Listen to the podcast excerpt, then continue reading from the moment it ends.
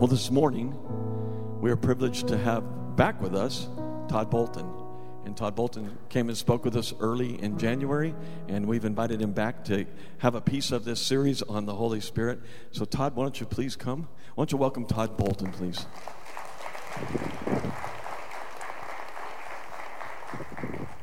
Well, good morning, Valley Bible Church. Great to see you all again. Uh, I do have to warn you, if you keep inviting me back, I'm just going to get more and more comfortable. Uh, and so I don't know if that's good or bad, uh, but it's just a joy to be at this church. Um, just appreciate the love for Christ that's evident in your worship and how you interact with each other and your desire to be used by Him, not only in each other's lives, but also in the world. And so it's a joy to be here. Thank you for inviting me back. If you have your Bibles, you could open up to 1 Corinthians chapter 12. Uh, and we are continuing the series on the Holy Spirit. A couple weeks back, Matt kicked off this series by talking about who is the Holy Spirit and what did he come to do. Larry last week talked about what does it look like to be filled with the Spirit. And then this week we're talking about spiritual gifts. But in light of all the things going on in the world, I mean, you might ask yourself the question like, is this really necessary? I mean, we're two years into a pandemic. We have Russia's invaded Ukraine. We're on the verge of potential Cold War, nuclear war. Like, why spend the time thinking about something like the gifts of the Holy Spirit? Well, hopefully, all of these world events remind you of one thing, and it's that this world desperately needs Christ. They need to see a picture of Christ, and that's what the church is here to do. God designed the church to be a visible manifestation of Christ to the world around us. And spiritual gifts actually play a very important part in that. Because the church is not one member, it's many members with different gifts. And when all of these gifts come together in service of one another, in service of Jesus Christ, he is put on display to the world. And so there's really nothing better that we could talk about this morning than spiritual gifts. Because we want our witness to be the best witness it could possibly be for the glory of Christ and the good of his people. And so this sermon is titled Use the Spirit's Gifts to Glorify Christ and Serve His Body. Let's pray. Lord, we are aware of all the things going on in the world and so much more, I'm sure, that we're unaware of. Lord, our heart uh, is heavy for the events of just even this last week, especially over the events as well as the last two years. The world is in desperate need of Christ, desperate need of the hope that only He can offer. He's the only one that can bring true deliverance, even like we sang about this morning, true freedom. The chains can truly be gone only in Christ. So, Lord, use your church. Use your church to proclaim the glories of Christ to each other and to the world. And may you convince us and encourage us, remind us that you've given each one of us a gift by your Spirit to be used to that end, that Christ would receive glory in the world. Excite us with that. May it spur us on to use those gifts for the glory of Christ and the good of others. Speak to us this morning. We need to hear your voice, not my voice not one another's voices. We want to hear your voice through your word because we know if we hear that, it'll change our hearts and it'll change this church. So we pray in Christ's name. Amen. So use, your, use the Spirit's gifts to glorify Christ and to serve others. Now, if you're going to do that, the first thing you need to do is make sure that you measure your spirituality in a desire to glorify Christ and serve others. That's really what this chapter is all about. Paul's answering the question what does it mean to be spiritual? Look at verse 1. That's what he starts out as. Now, concerning spiritual gifts, right, or concerning spiritual things, concerning spiritual people, concerning spirituality, what does it really mean to be spiritual? That's what he's after in this chapter. Now, most people actually like the idea of spirituality right? I mean, you talk to most people, they're fine. You know, the idea of a higher power, guardian angels, patron saints, you know, tarot cards, fortune cookies, Oprah, whatever it is. People like spirituality. They like to consider themselves spiritual people. But the question is what is true spirituality? What does it truly mean to be spiritual? I mean, the context of this church in Corinth, this is kind of a church with some issues. I mean, Larry kind of alluded to some of those in chapter 11, that there's some issues when they come together for communion. This is, church is kind of a mess. I mean, nothing like this church, I'm sure, but you, you might not know that there are churches out there that sometimes they're not as perfect as they could possibly be. In chapters 1 and 2, Paul talks about that the fact that they've become embarrassed by Paul and his gospel. They say, Paul, I mean, you're preaching Christ. You're telling people there's sin. You're telling people there's only one way. I mean, just tone it down a little bit. In chapters 3 and 4, Paul gets into divisions in the church. Right? People saying, I'm of Larry. I'm of Tim. I have Matt. I'm of Matt. Or the really spiritual ones that say, I'm of Todd. No, there's really spiritual ones that would say, I'm of Jesus right? But it's just causing divisions in the church. In chapter 5, there's sin that's not being dealt with. In chapter 6, they're suing each other. There's misunderstandings in chapter 7 about marriage. In chapters 8 and 9, they're not using their liberties in a good way. And then in chapters 11 through 14, even when they gather together as a church, there are issues. They're not caring for each other, they're not loving for each other. They've been distracted from Christ. And the thing that probably kind of moves Paul the most to write this letter is that I think the Corinthian church thinks they're doing things well. They think of themselves as really spiritual people. And so he's wanting to show them what true spirituality looks like. So let's read verses 1 to 3 of chapter 12. Now, concerning spiritual gifts, brothers, I do not want you to be uninformed. You know that when you were pagans, you were led astray to mute idols, however, you were led. Therefore, I want you to understand that no one speaking in the Spirit of God ever says Jesus is accursed. And no one can say Jesus is Lord except in the Holy Spirit. So, Paul's showing there's only two kinds of spirituality there's a spirituality that makes much of Christ, or there's a spirituality that diminishes Christ. And he wants to show them that the things they're thinking make them spiritual are actually not making them spiritual at all. He reminds them of their background in chapter 2. It says, You, when you were pagans, were led astray to mute idols. And I think what's happening is the Corinthians, they came to Christ, but now they're sort of kind of mixing in some of their Christian things with some of the ways that they were before. There's even these counterfeit gifts, I think, that are going on here. But Paul wants to remind them where did any of the spirituality you had before lead you? It led you astray. It led you to mute idols, idols that have no power, idols that can't change you, idols that aren't even real. And so he wants them to be aware that a lot of their spirituality before was focused on the wrong things. It was self focused, right? It was what gift do I have? What's my reputation? What's my place in the church? Everyone should be like me. It was individualistic, it wasn't concerned about the needs of others. And ultimately, Paul's saying, what, where does all self focused spirituality come from? Not the Spirit of God. And ultimately, where does all self focused spirituality lead you to?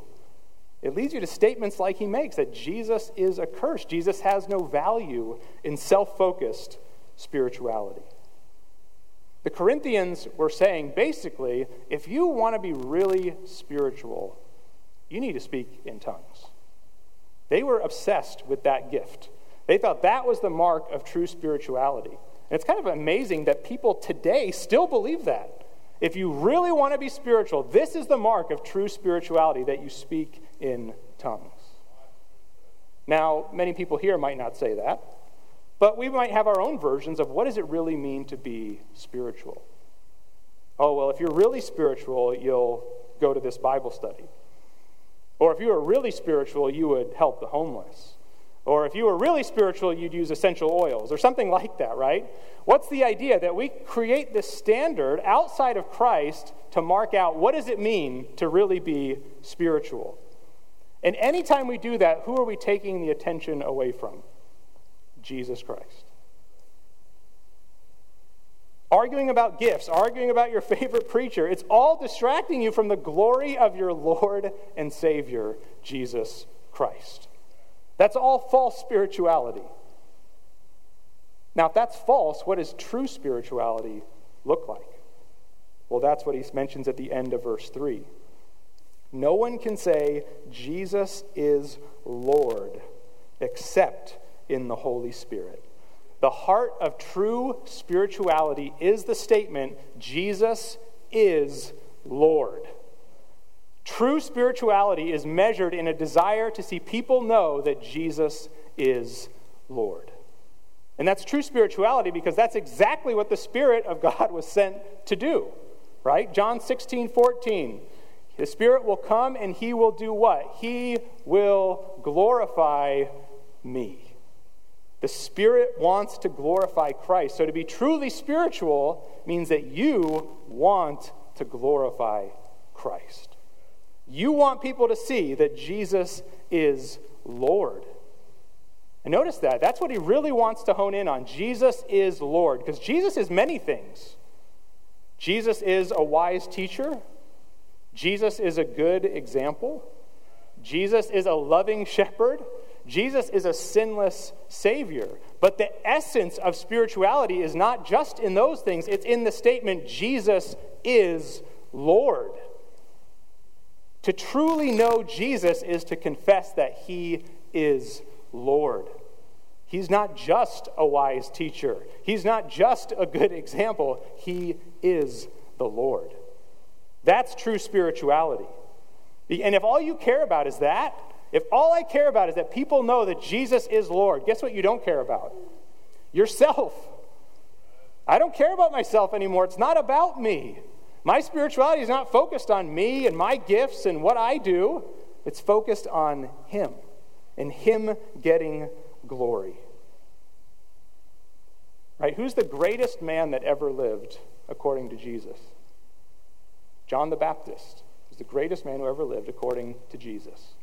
John the Baptist had a rich, vibrant ministry, right? He had whole towns of people coming and flocking to him to hear his teaching and to be baptized by him. But something happened. Somebody else came along, and people started leaving John to go follow this other person. Who was that? Jesus. And John's disciples come to him and they say, Hey, John, look what's happening. All the people that used to follow you are following Jesus. How does John respond? Good, right? That's the whole point. It's not about me. It's not about my ministry, the part that I'm going to play so that everyone follows me. It's been about Him the whole time. But don't you care that everyone's going and following? I don't care. He must increase, I must decrease. That's true spirituality. It's all about Jesus is Lord. That's the evidence that the Spirit is truly working in your heart. Jesus is Lord. I want Him to be glorified. It's not about me, it's about Him. That's the first mark that Paul wants you to know about true spirituality. It's all about Jesus. But the second thing, and really what all of these chapters are about in 11, 11 through 14, is that true spirituality that confesses Jesus is Lord is also marked by a desire to serve others and to use your gift for the benefit of others. Chapters 12 and 14 in 1 Corinthians, it's all about how do you use your gift to serve the body. And what's right in the middle of those two chapters?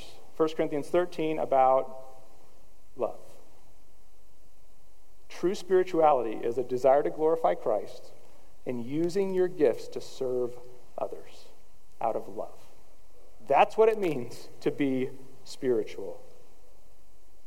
Now, Paul will say at the end of chapter 12 desire the gifts. Desire the, by all means, desire gifts, but desire them so that you can use them to glorify Christ and love your brothers and sisters. That's what true spirituality is. So we need to learn to measure our spirituality in service to others. I think a lot of times we measure our spirituality in individual exercises, right? How many times did I read my Bible this week? How much time am I spending in prayer? Am I memorizing scripture? And you can start to feel like, well, I'm pretty spiritual. It's like as long as you don't have to interact with anyone, you are, right? Christ's vision for his body is not individualistic, it's the whole body working together. Romans 12, 1 and 2, right? Offer your bodies as a living sacrifice, holy and pleasing to the Lord. That's actually a plural command. That's for all of us. It's not just you personally do that, but all of you do that. And then where does Paul go? Romans 12, right after that. Serving one another with the gifts that God has given. That's what it means to live a life dedicated to God. I want to glorify Christ and I want to serve his people. If the Spirit of God is truly working in your heart, you will not be an isolated Christian. You can't be because you love your brothers and sisters. You want to be with them, you want to serve them, you'd even want to give your life for them and for the sake of Christ.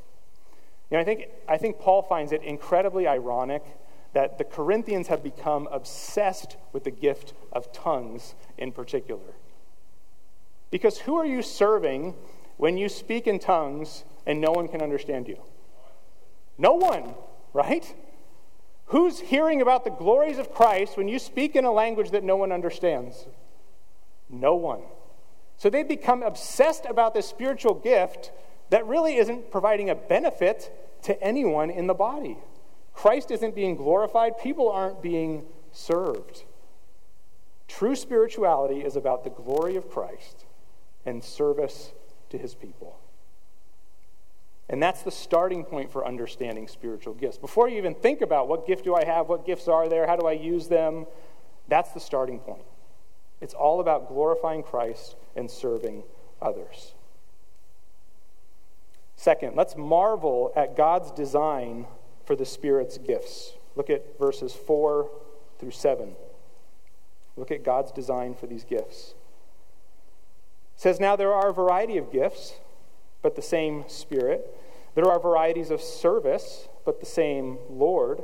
There are varieties of activities, but is the same God who empowers them all in everyone. To each is given the manifestation of the Spirit for the common good. So Paul starts talking about what are gifts, right? And he uses several terms actually to describe the Spirit's gifts. The first in verse 4 is that they are gifts, right? They are presents. They are things that were given to you that you didn't have before. When you were when you came to Christ, when you confessed that he is Lord, the Spirit gave you something you didn't have before. Maybe an ability that you didn't have before, or an effectiveness that you didn't have before. The Spirit has given you that in verse 4. Verse 5, it talks about these as services from the Lord. So a gift is meant to be used in service. So the Spirit gives an ability, and that ability empowers you to serve others. So gifts in ministries. And that's sometimes why when you look at the lists of the spiritual gifts in the New Testament, that sometimes it's about particular abilities like healings, miracles, prophecy, those things that Paul lists here in a moment. But other times, gifts are people, preachers, evangelists, apostles, prophets. So there's a very real sense in which you have a gift, but you also are a gift to Christ's church for the building up of the body. Verse 6 talks about them as activities of the Lord, or really effects of, from God, which means that these gifts are powerful. They actually do something, they produce change. When you're using your gifts here, this church is changed. God actually changes this church when you use your gift. Their activities, their effects, they're powerful. Right? When you're here and you're using your gifts, lives are changed. Relationships are restored. The church grows, maybe in numbers if you're gifted as an evangelist, or maybe in just maturity if you're gifted as a teacher or something like that. This church actually changes when you use your gifts. This church will be different because you are here and you use your gift. Lastly, verse 7, he refers to these as manifestations of the Spirit. In other words, they're visible, they're noticeable. Noticeable to the church, but also noticeable to the world. And again, that's why we started out this way. Why study spiritual gifts? Why think about that? Because when gifts are used, the body becomes a visible representation of Christ to the world. Notice also here, in addition to these different terms for the gifts, the whole triune God is involved in the giving and using of these gifts. Right? Verse 4 Who gives the gifts? The Spirit. Verse 5 Who uses those gifted people in ministries? The Lord. Who gives effectiveness to all of these things? The Father. Right? So the whole Trinity is on display in the use of spiritual gifts in the church. And why does Paul talk about that? Because Paul wants you to see that there's unity and diversity in God. And there is unity and diversity in his people. And that should be something that we celebrate and appreciate. They're unified, right? The, even the, the Godhead is unified in its desire to exalt Christ to the glory of the Father, but it's diverse in each part that per, each person plays. So practically, you know, sometimes we think, well, why isn't why aren't more people like us? Like, well, they shouldn't be. They should be who God's made them to be, who God's gifted them to be. They don't have to be like me. And I don't have to be like someone else. Because there's beauty in diversity. And what's the result of all of this at the end of, chap- end of verse 7? The common good. Everyone benefits. At the beginning of verse 7, how many people get a gift? Each one. So the 10 year olds who just believe the gospel, they get a gift. Yes. Right? The 80 year old who's walking through here with tennis balls on the walker, does she have a gift? Yes.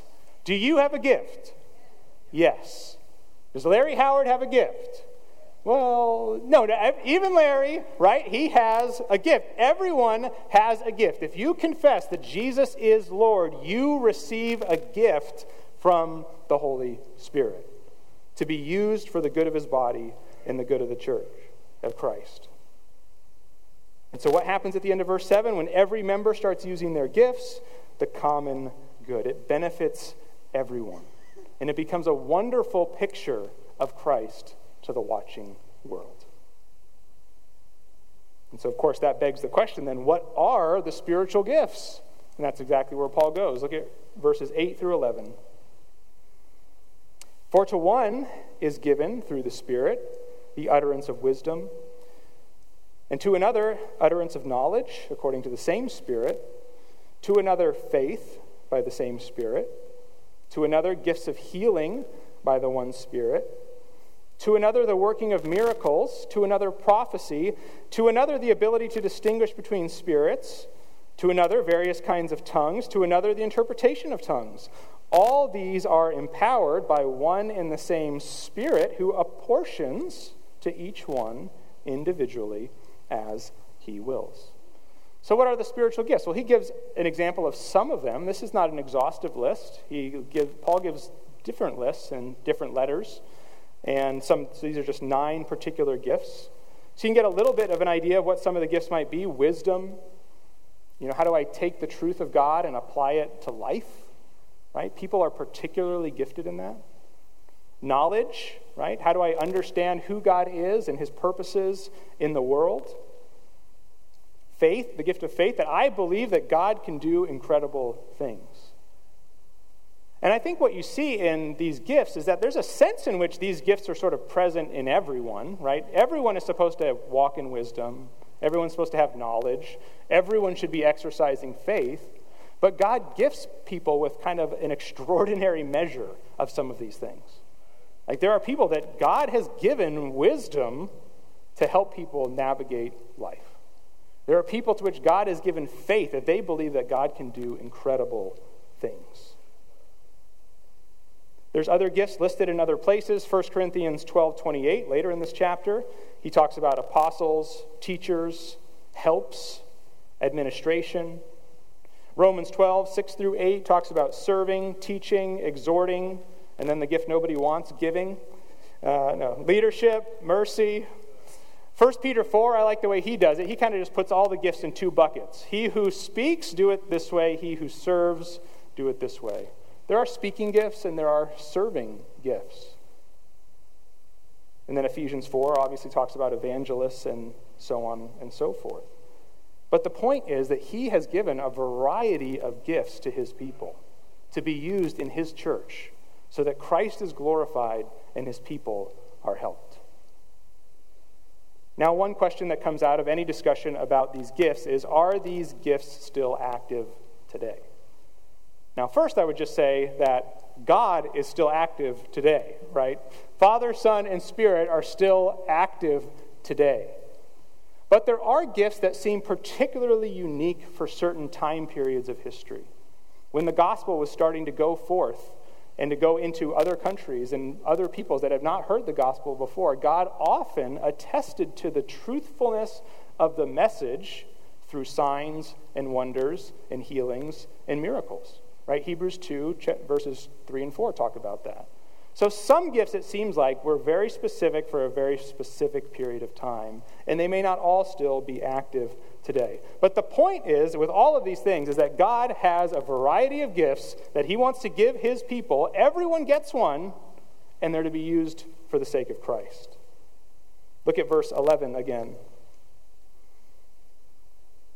All these are empowered by one and the same Spirit, who apportions to how many people? to each one individually as he wills. You are carefully placed here at Valley Bible Church by the Spirit with a gift for the good of this church. I mean, Paul emphasizes this. Look at verse 18. But as it is, God arranged the members in the body, each one of them, as he chose. Verse 24, God composed the body. Verse 28, God has appointed. What's that mean? It means that your being here is not an accident. The sovereign God saved you, gave you a gift, and put you at Valley Bible Church for a reason. God has composed this body right? The elders didn't compose this body. You know you guys just making just decisions didn't compose this body. God composed this body. If you're here it's because god has given you a gift to use here. So again the practical question might be well what what gift do i have? Well a few things to think about. You know oftentimes you know spiritual gifts tests will sort of circulate but what I found with spiritual gifts test is it's kind of like personality tests where you kind of answer based on what you want it to be rather than maybe what you actually are. Uh, and so, you know, those might be helpful to an extent. But I think some basic questions how do I know what gift I have? Just start with what do I enjoy doing? What do I enjoy doing in the church? What kinds of ministries give me joy? That's usually a good place to start. Maybe if you're not serving, you could think, what needs do I notice when I look at the body? Because you're probably going to notice needs that other people don't notice. And that reason for that might be that you're particularly suited by God to help meet that need that the body has. You could go to good, trusted friends that know you and know Christ and ask them, hey, do you, what gifts do you think I might have? Have you witnessed you know, me in ministry? But probably the best advice if you want to find out what your spiritual gift is, start serving. start serving. Right? If you go to valleybible.org slash serve, they give you a top 10 list of the needs that this church has right now. I mean, just look at that list, pick one out, contact whoever's in charge of that, and say, hey, I, am interested in just kind of serving in this ministry to see if it's a good fit for me. Can I shadow somebody for a couple weeks? And as you do that, you'll start to find out what your gifts are. You know, you might serve in a ministry and be like, that was a horrible mistake. I should never serve there. That was not a fit for me. But you might then find a ministry that is perfect for you, that is exactly what you're gifted for. And so start serving the body, and you'll find out what your gifts are. And then lastly, use the gifts the Spirit has given you to serve the body. Paul closes this uh, first paragraph really with verses 12 to 13, emphasizing that there's a picture here that he wants to show of unity and diversity in the body of Christ. Verse 12 says, For just as the body is one and has many members, and all the members of the body, though many, are one body, so it is with Christ. For in one spirit we were all baptized into one body. Jews or Greeks, slaves or free, and all were made to drink of one spirit. So, unity and diversity in the church. Unity in the sense that we are all members of one body. And we've all been baptized with the Holy Spirit and made to drink of one Spirit in verse 13. You know, Paul, in those verses, he's talking about your conversion. That when you were converted, you were baptized into the Spirit and you received the Holy Spirit inside. That's what happens at your conversion. That's not a second step. That's not something that might happen if you're really mature or spiritual. No, that's what happens to every single believer at conversion. You're baptized into the Holy Spirit and you receive the Holy Spirit. So there's great unity in that. We're baptized into one body through the Spirit. But there's also diversity. Look again at verse 12. One body has many members. Verse 14 For the body does not consist of one member, but many. I mean, you think of a body, right? A body has many different parts hands, feet, arms, legs, mouth, ears, eyes, nose, mouth. It's many different members. But how many bodies? Just one. Unity in diversity. So, what are some of the implications that Paul then unfolds through the rest of this chapter? Well, the first is this the body needs you. And so we should celebrate the diversity of the body. And we should recognize that we are a part of it, and the body needs us. I mean, trust that you are a valuable part of the body. You know, you might say things like, well, you know, but I'm not, I'm not gifted like him.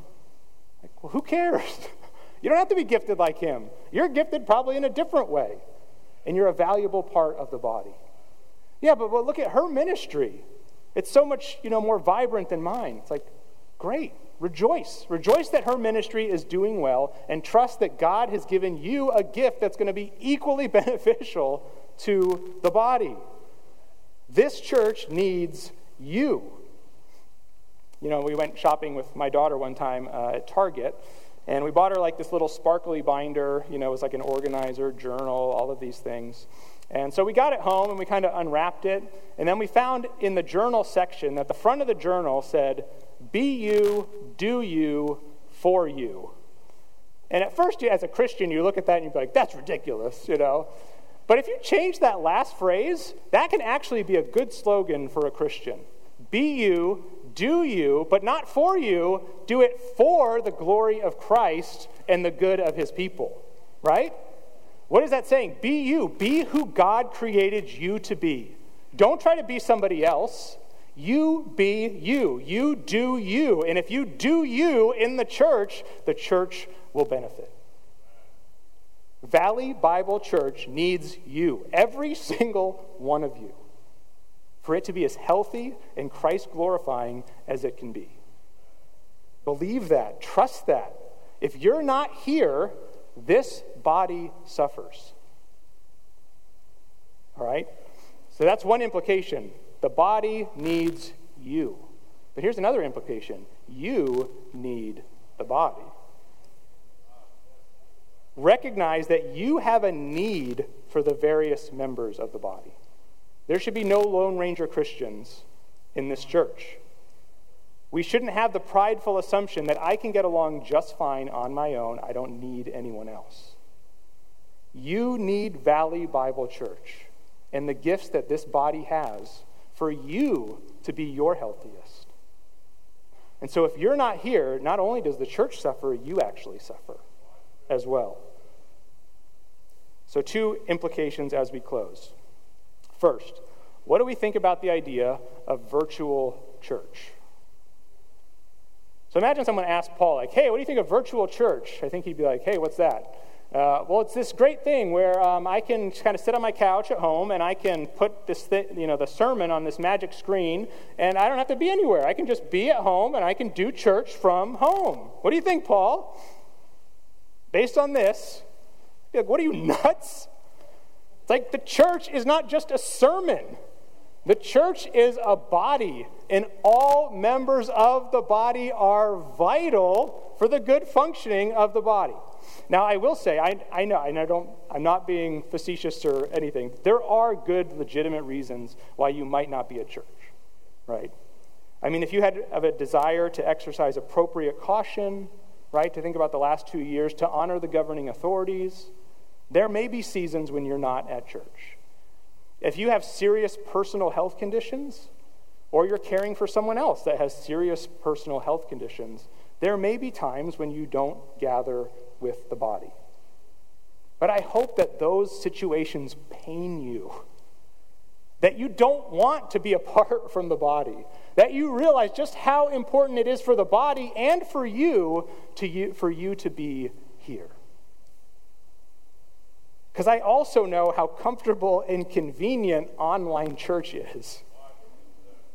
I mean, it was great, right? I mean, how great is it to roll out of bed, you know, stay in your PJs, hop on the couch, grab a coffee, grab a scone, and just do church, right? I mean, that, that, that was the life for a couple weeks. No scrambling to get the kids ready. It's like I don't even have to take a shower. I can just go to church right here on my couch. But church is way more than a sermon. Way more. So, why aren't people coming back to church?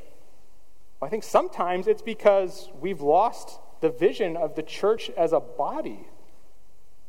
And we've reduced church to the place that I go to listen to a sermon. And if that's all church is, well, I can do that at home. I can go and sit on my couch and listen to a sermon. But church is way more than a sermon. Again, there may be times when you have to be apart from the body. But may it be that your general consistent practice is I want to be with the body. I know I need to be with the body, and the body needs me. So, no virtual church. Second implication we have to change our thinking about church because because we're Americans generally. I think we think of church with kind of a consumer mindset versus thinking about church as a place where I vitally contribute. What do I mean by that? Well, a consumer thinks this way what am I getting out of this, right? So, a consumer mindset in church is what am I getting out of this church? How is this church meeting my needs? Does it play the music that I like? Does it have a preacher that I like to listen to? And we kind of have that mindset sometimes when it comes to church. But we need to see church not as a place where my needs are met, but a place where I can meet the needs of others. We're not to think of ourselves as consumers, we're to think about ourselves as vital contributors to the church. When you come on Sunday and when you interact with one another throughout the week, you are contributing to the lives of one another. You're not sitting out there as an audience, you're participants in what God is doing in this church right now. So, what does that mean? If I see something the church lacks, what does a consumer do? I'm going to go find a church that has what I want. What does a contributor do? Maybe God's raising me up to meet this need that I see. That's how a contributor thinks of church. My pastor, Steve, uh, over at Community Bible Church, he would tell this story about how someone came up to him in the early days of CBC and said, Hey, when are you going to have a youth ministry? This church really needs a youth ministry. And Steve said, I agree. When are you going to start it? He's like, well, no, no, no, no. I, I mean, I can't start it. I mean, I just, I just know that we need it. He's like, okay. A few months later, the guy comes back. Steve, we really need a youth ministry. This church needs it. Steve says, when are you going to start it? It's like, no, I'm not, you know, I can't do that. I'm not going to, you know, lead it. And then a few months later, he comes back and says, I'm going to start the youth ministry. That's a contributor, right? That's someone that realizes when I see a need, it could very well be that God wants to use me to meet that need that I see. That God has gifted me to be able to do that.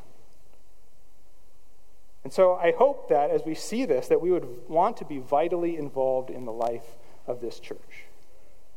Valley Bible Church needs you. You need Valley Bible Church. And the world desperately needs Christ, a witness of Christ in this world. Look at verse 12 as we close. It's interesting how Paul ends this verse. He says, For just as the body is one and has many members, and all the members of the body, though many, are one body, so it is with. What do you expect him to say? You'd expect him to say, So it is with the church. But he doesn't say that. He says, So it is with Christ. Why does he say that? Because the church is the visible manifestation of the body of Christ in the world. Right? While on earth, Christ had a body of flesh and blood. His present ministry now, he still has a body, but he has a body of people that make up the church. And he wants to be active in the world, not through his physical body, but through the body of Christ, the church. So we have this wonderful opportunity to use our gifts to glorify Jesus as Lord and serve one another. Let's pray.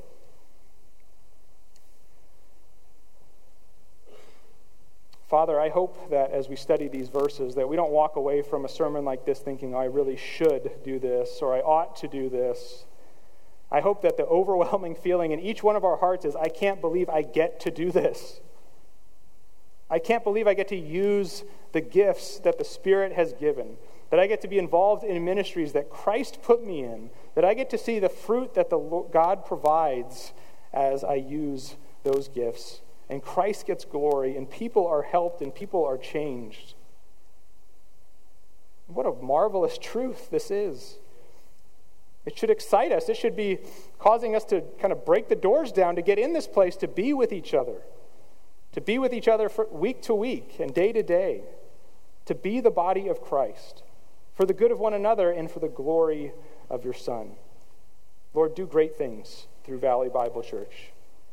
May every single member be using their gifts for the good of the body, and may Christ be glorified. In his name, amen.